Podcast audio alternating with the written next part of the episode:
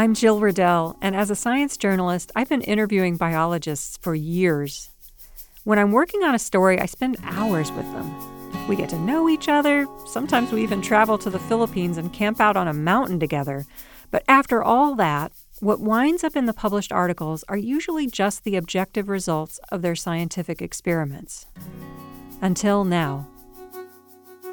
You know, we come from the same stock and we are so completely different, you kind of wonder why. The natural world is an antidepressant.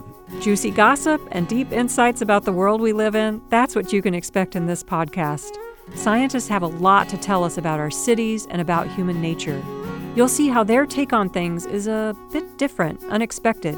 I'm just always amazed at how many of these Discovery Channel type moments can happen in these concrete jungles that we build. Whenever I look at a sky, I'm overwhelmed by this great abstract painting.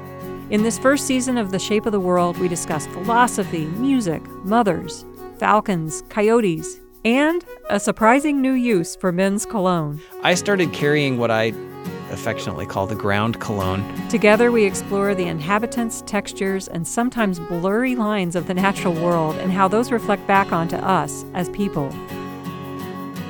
You can download the first episode of The Shape of the World on Earth Day. That's April 22nd. See you then.